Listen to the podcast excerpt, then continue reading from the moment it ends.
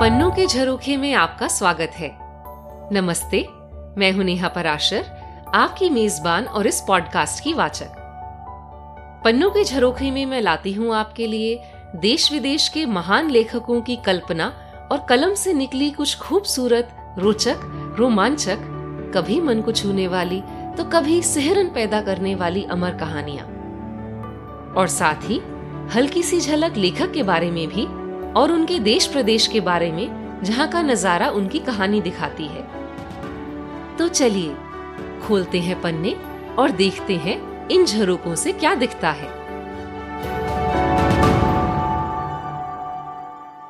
रविंद्रनाथ ठाकुर या रविंद्रनाथ टैगोर का परिचय देने की शायद कोई आवश्यकता तो नहीं है, पर ये पन्नों के झरोखे की रीत है तो कुछ तो कहना ही पड़ेगा। इस व्यक्ति का परिचय दिया जाए भी तो कैसे? इन्हें विश्वविख्यात कवि या बंगला साहित्यकार कहा जाए, या कलाकार, दार्शनिक, या संगीतज्ञ, या हमारे देश के राष्ट्रगान के रचयिता, या भारत के ही नहीं, बल्कि एशिया के सबसे पहले नोबेल पुरस्कार विजेता। ये सभी संज्ञाएँ उचित हैं, पर अधूरी भी। शायद इसलिए इन्हें सिर्फ़ गुरुदेव के नाम से भी बुलाया जाता है। इन्होंने अपनी पहली कविता आठ साल की उम्र में लिखी थी। और केवल 16 साल की उम्र में इनकी प्रथम लघुकथा प्रकाशित हो गई थी। टेगोर ने अपने जीवन काल में कई उपन्यास, निबंध लघु कथाएँ नाटक और 2000 से भी अधिक गाने लिखे हैं। टेगोर ने इतिहास, भाषा विज्ञान और आध्यात्मिकता से जुड़ी पुस्तकें भी लिखी हैं। ये एकमात्र कवि हैं जिनकी दो रचनाएँ दो देशों का राष्ट्रगान बनी।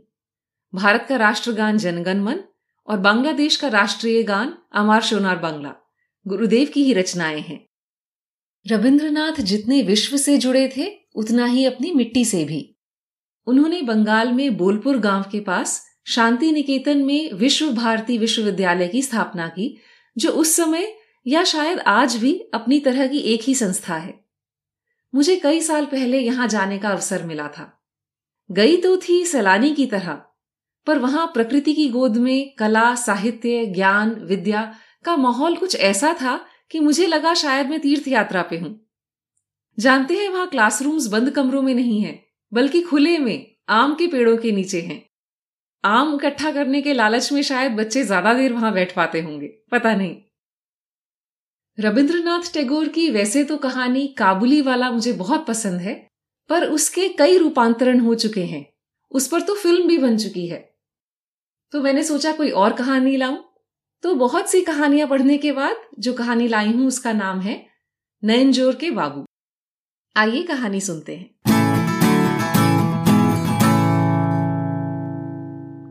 एक समय था नयनजोर के बाबू मशहूर जमींदार हुआ करते थे। उनकी रईसी, राजसी ठाट बाट के चर्चे रहते थे। अगर ढाकाई मलमल का किनारा तक त्वचा से रगड़ जाए तो वो उसको फाड़ देते थे। अपनी बिल्ली का ब्याह रचाने में ही वो हज़ारों रुपए उड़ा दिया करते थे। एक बार तो एक बड़े मौके पर रात को दिन बनाने में अनगिनत दियों से रोशनी की गई और सूर्य किरणों की तरह चांदी के रेशों की बौछार की गई। पर ये सब बाढ़ से पहले की बातें हैं। फिर बाढ़ आ गई। इन बाबुओं की पुश्तें अपनी रईसी आदतों के साथ अधिक दिन नहीं चल पाई। वैसे ही जैसे किसी दिए में अनेक बातियाँ हों तो वो ज़्यादा देर नहीं जल पाता। हमारे पड़ोसी कैलाश बाबू उस विलुप्त ऐश्वर्य का मानो आखिरी अवशेष हैं।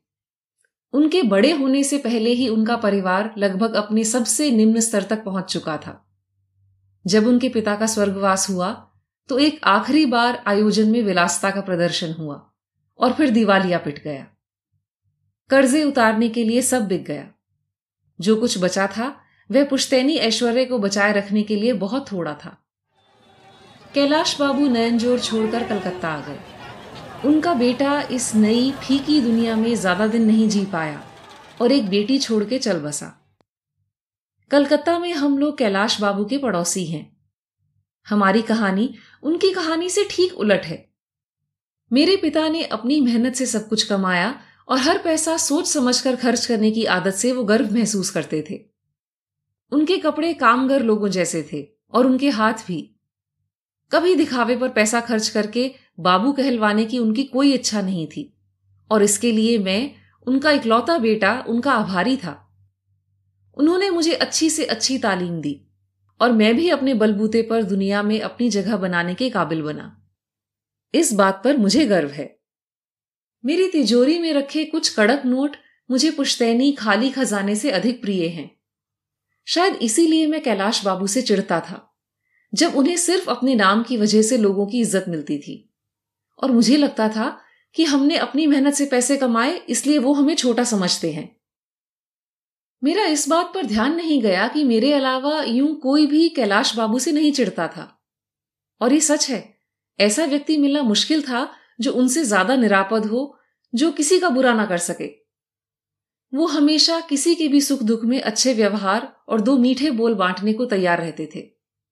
वो पड़ोस की हर पूजा आयोजन में सम्मिलित होते। हर छोटे बड़े के लिए समान मुस्कुराते और हर किसी की खैर खबर पूछते।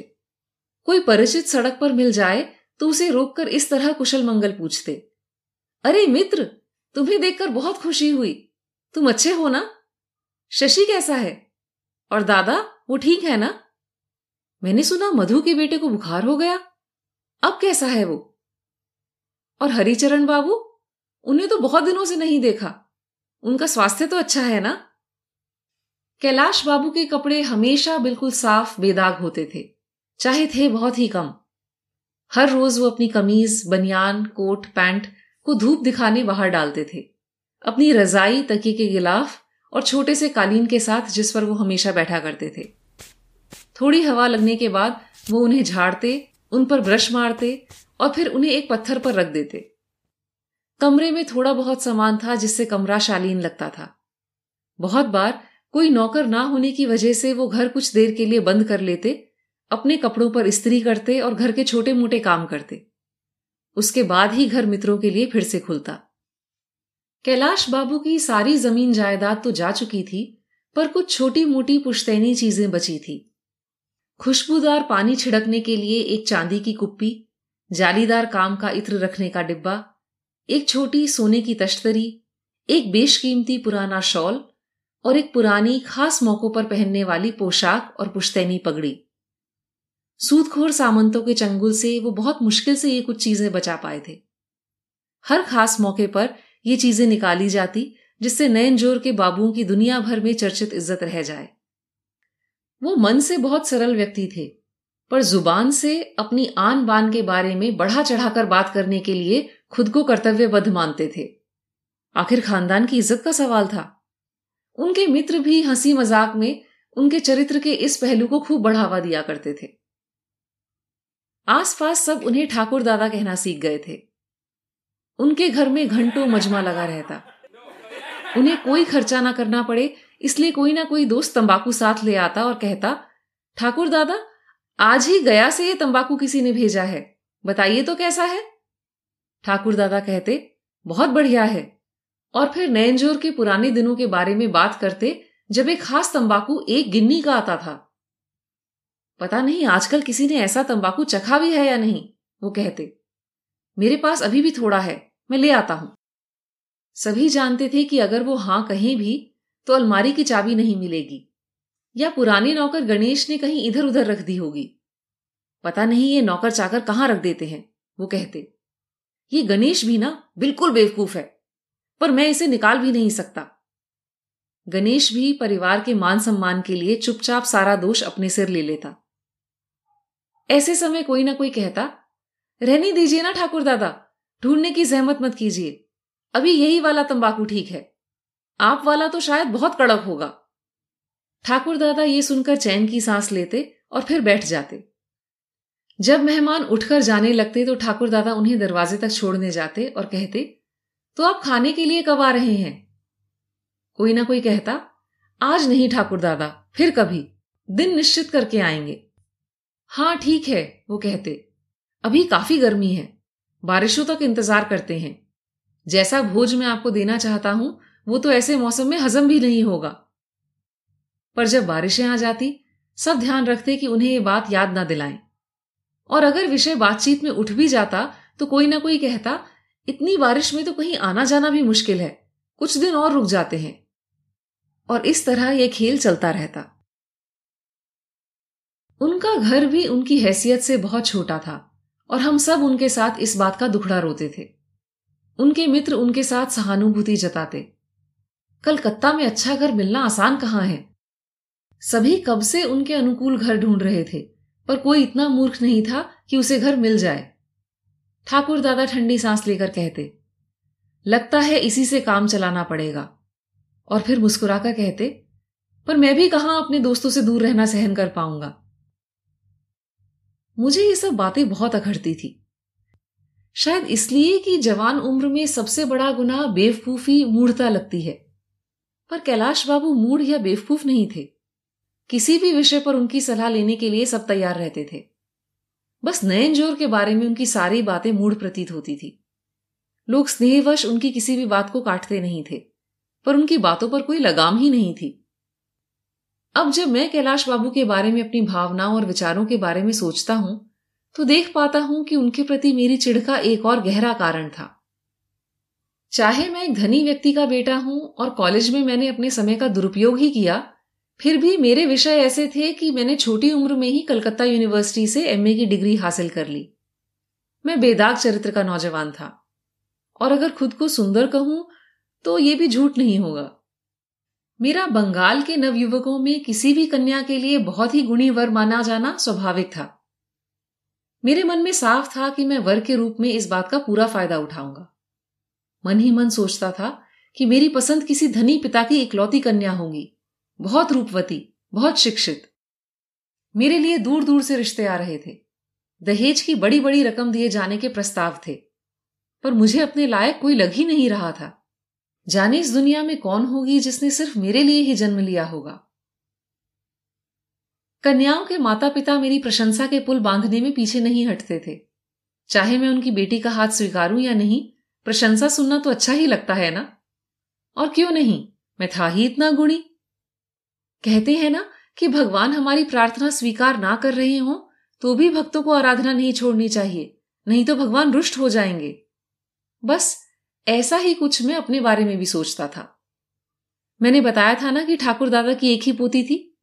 मैंने उसे कई बार देखा था, पर मुझे वो कभी भी रूपवती नहीं लगी। अपने जीवन साथी के रूप में तो उसके बारे में मैं सोचूं, ऐसा विचार भी मेरे कभी मन में नहीं आया। फिर भी मुझे उम्मीद थी कि कभी ना कभी कैलाश बाबू उसका रिश्ता लेकर मेरे दरवाजे पर माथा टेकने ज़रूर आएँगे। उनसे चिढ़ने की शायद सबसे बड़ी वजह यह थी कि उन्होंने अब तक ऐसा नहीं किया था। मैंने सुना था कि नयनजोर के बाबू कभी किसी का एहसान नहीं लेते। चाहे लड़की अविवाहित क्यों ना रह जाए, वो ये परंपरा नहीं तोड़ेंगे। बस यही अकड़ मेरे गुस्से का कारण थी। मैं अंदर ही अंदर इस बात से नाराज़ था, पर सब्र करके चुप रहा। बाहर से कुछ नहीं दिखाया। मैं इतना भला जो था?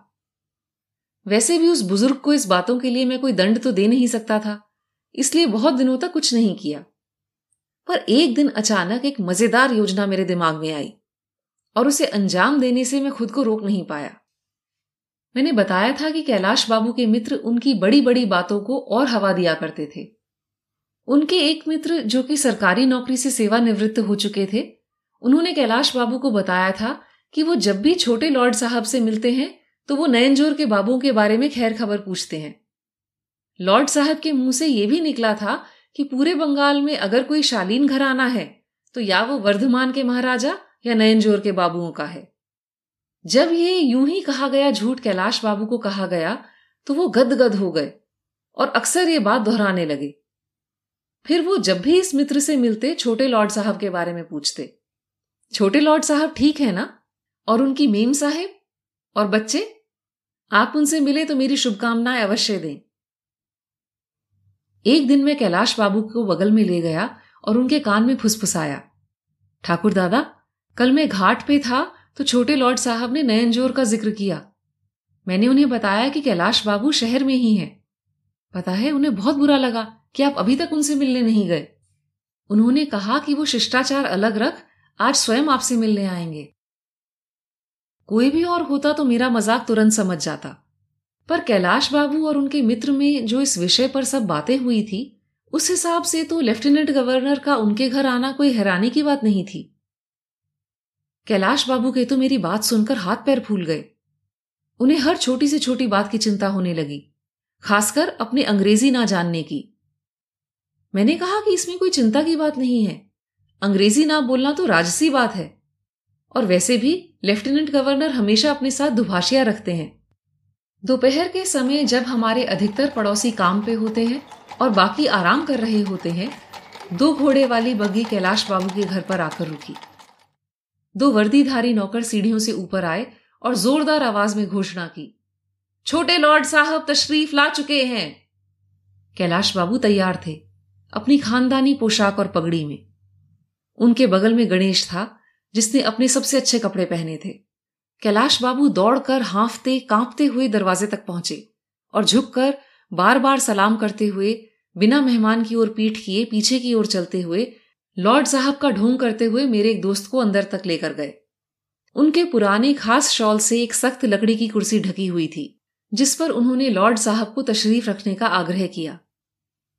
फिर उन्होंने दरबारी बोली उर्दू में एक लंबा सा संबोधन करते हुए लॉर्ड साहब को अपनी छोटी सी सोने की तश्तरी पर कुछ सोने की मोहरें, जो कि उनके सुनहरे अतीत की आखिरी निशानी थी, भेंट की। पुराना नौकर गणेश, श्रद्धा, विस्मय और भय का मिश्रित सा भाव लिए पीछे खड़े रहकर खुशबूदार जल का छिड़काव कर रहा था। और बीच बीच में अदब से और नजाकत से जालीदार डिब्बी में से गुलाब का इत्र लॉर्ड साहब को छुआ देता। कैलाश बाबू बार बार माफ़ी मांग रहे थे। कि वो नयनजोर के खानदानी तरीके से अपनी जागीर पर पूरे अदब के साथ लॉर्ड साहब का स्वागत नहीं कर पाए। यहाँ कलकत्ता में तो वो खुद एक अजनबी हैं। मेरे दोस्त ने संजीदगी से हामी में सिर हिलाया। उसने अंग्रेज़ी तौर तरीकों के मुताबिक अपनी हैट को घर के अंदर आने पर अभी तक नहीं उतारा था। इस डर से कि कहीं उसकी पोल ना खुल जाए। केवल दस मिनट की भेंट के बाद जिसमें मेरे मित्र ने सिर्फ़ अपना सिर ही हिलाया था, वह जाने के लिए खड़ा हो गया। जैसे कि योजना थी, दोनों वर्दीधारी नौकरों ने सोने की तश्तरी, मोहरे, खानदानी शॉल, चांदी की जल छिड़कने वाली बोतल और इत्र की डिब्बी उठा ली। उन्होंने अदब से ये सब बगी में रख दिया। कैलाश बाबू को लगा कि लॉर्ड साहब लोग आदतन ऐसा ही किया करते होंगे। मैं साथ वाले कमरे में से सब कुछ देख रहा था और बहुत मुश्किल से अपनी हँसी पर काबू किए हुए था। जब हँसी और रोक नहीं पाया तो भाग के अंदर के कमरे में चला गया। अचानक देखा कि वहाँ कोने में एक लड़की गहरी सुबकियाँ लेते हुए रो रही है। मानो उसका दिल टूट गया हो। जब उसने मुझे ठहाका मारते हुए सुना तो वह गुस्से में खड़ी हो गई। उसकी गहरी काली आँखों में मानो बिजलियाँ चमक रही थी। उसने मुझसे नज़रें मिलाकर सुबकती आवाज़ में कहा, मेरे दादाजी ने तुम्हारा क्या बिगाड़ा है, बताओ? तुम यहाँ उन्हें धोखा देने क्यों आए हो? क्यों आए हो यहाँ? वह और कुछ नहीं कह पाई। और अपना चेहरा हाथों में छिपाकर फूट फूट कर रो पड़ी। मेरी हँसी गायब हो गई। मुझे एक पल को भी यह एहसास नहीं हुआ था कि यह सब मज़ाक के अलावा भी कुछ है। और यहाँ मैंने इस नन्हे से दिल को इतना आघात पहुँचाया। मेरी निष्ठुरता, निर्ममता मेरे सामने आकर खड़ी हो गई। मैं एक लात मारे हुए कुत्ते की तरह कमरे से बाहर निकल गया। अभी तक मैंने कैलाश बाबू की पोती कुसुम को बस एक शादी के बाज़ार में बेकार वस्तु के रूप में देखा था, जो खरीदार के इंतज़ार में हो। पर अब, पहली बार मेरे मन में यह एहसास कौन था कि उस कमरे के कोने में एक कोमल दिल धड़क रहा था। मुझे सारी रात नींद नहीं आई। मन बहुत विचलित रहा। अगले ही दिन मैं कैलाश बाबू के घर से ली सारी चीज़ें वापस लौटाने के मन से निकला। मैंने सोचा था कि इन्हें चुपचाप गणेश को दे दूँगा। मैं घर के बाहर खड़ा रहा और जब कुछ देर तक कोई नज़र नहीं आया तो ऊपर सीढ़ियों से कैलाश बाबू के कमरे तक चला गया और दरवाजे के बाहर खड़ा हो गया। अंदर से कुसुम की आवाज़ सुनी। वह बहुत ही मीठी आवाज़ में पूछ रही थी, ठाकुर दादा, कल छोटे लॉर्ड साहब ने आपसे क्या क्या कहा, मुझे फिर से बताओ ना। एक भी बात मत छोड़ना, मैं फिर से सब कुछ सुनना चाहती हूँ। और दादा चेहरे पर गर्व की चमक लिए वो सब बातें कह रहे थे जो लॉर्ड साहब ने नयन ज़ोर के घरानों की प्रशंसा में कही थी। वो लड़की उनके सामने बैठकर सब तन्मयता से सुन रही थी। अपने दादा के लिए प्रेम के कारण वह अपनी भूमिका बखूबी निभा रही थी। मेरा मन भर आया और आँखें भी। मैं वहीं खड़ा रहा, जब तक ठाकुर दादा ने लॉर्ड साहब से मुलाकात की सारी बातें बढ़ा चढ़ाकर नहीं सुना दी। जब वो कमरे से बाहर चले गए मैंने सारी चोरी की वस्तुएँ उस लड़की के कदमों में रख दी। कुछ देर बाद मैं ठाकुर दादा से मिलने वापस उनके घर गया। आजकल के भौंडे प्रचलन के अनुसार मैं कभी ठाकुर दादा का ढंग से अभिवादन नहीं करता था। पर आज मैंने झुककर उन्हें नमस्कार किया और चरण स्पर्श किए। ये पक्का था कि उस बूढ़े आदमी को लगा होगा कि छोटे लॉर्ड साहब के उनके घर आने की वजह से ही आज मैं उन्हें इतनी इज़्ज़त दे रहा हूँ। उनके चेहरे पर खुशी ज़ाहिर थी। और आँखों में एक सौम्य अभिमान। उनके सब मित्रगण आ चुके थे और वो कल के बारे में अपनी किस्सेबाजी शुरू कर चुके थे। हमेशा की तरह सब कुछ ज़्यादा ही बढ़ा चढ़ाकर बखान किया जा रहा था। जब सब चले गए तो मैंने बहुत सरलता से अपना प्रस्ताव उस बूढ़े आदमी के सामने रखा।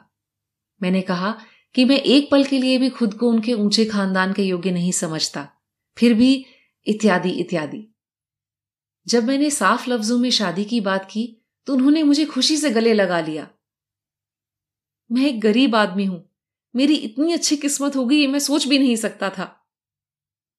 ये पहली और आखिरी बार था कि कैलाश बाबू के मुँह से अपने लिए गरीब शब्द निकला। और शायद ये पहली और आखिरी बार ही था कि वो चाहे एक पल के लिए ही सही, नयनजोर के बाबुओं की खानदानी मर्यादा भूल गए।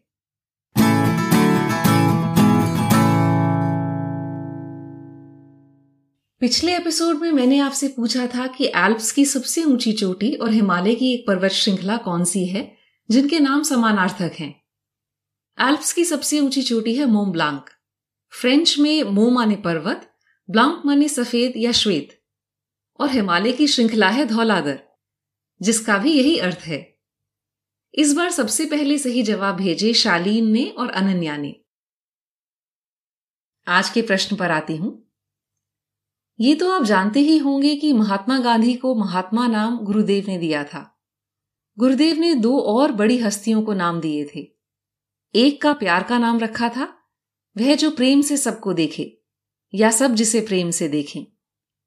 और दूसरी हस्ती का तो असली नाम ही उन्होंने रखा था, जिसका अर्थ है अमर, जिसकी मृत्यु ना हो। क्या आप इन मशहूर हस्तियों के नाम बता सकते हैं? तो कैसी लगी आपको आज की कहानी? मुझे ईमेल करके ज़रूर बताएँ। ईमेल एड्रेस है सुनो P K J at Gmail dot com यह आपको शो डिस्क्रिप्शन में भी मिल जाएगा।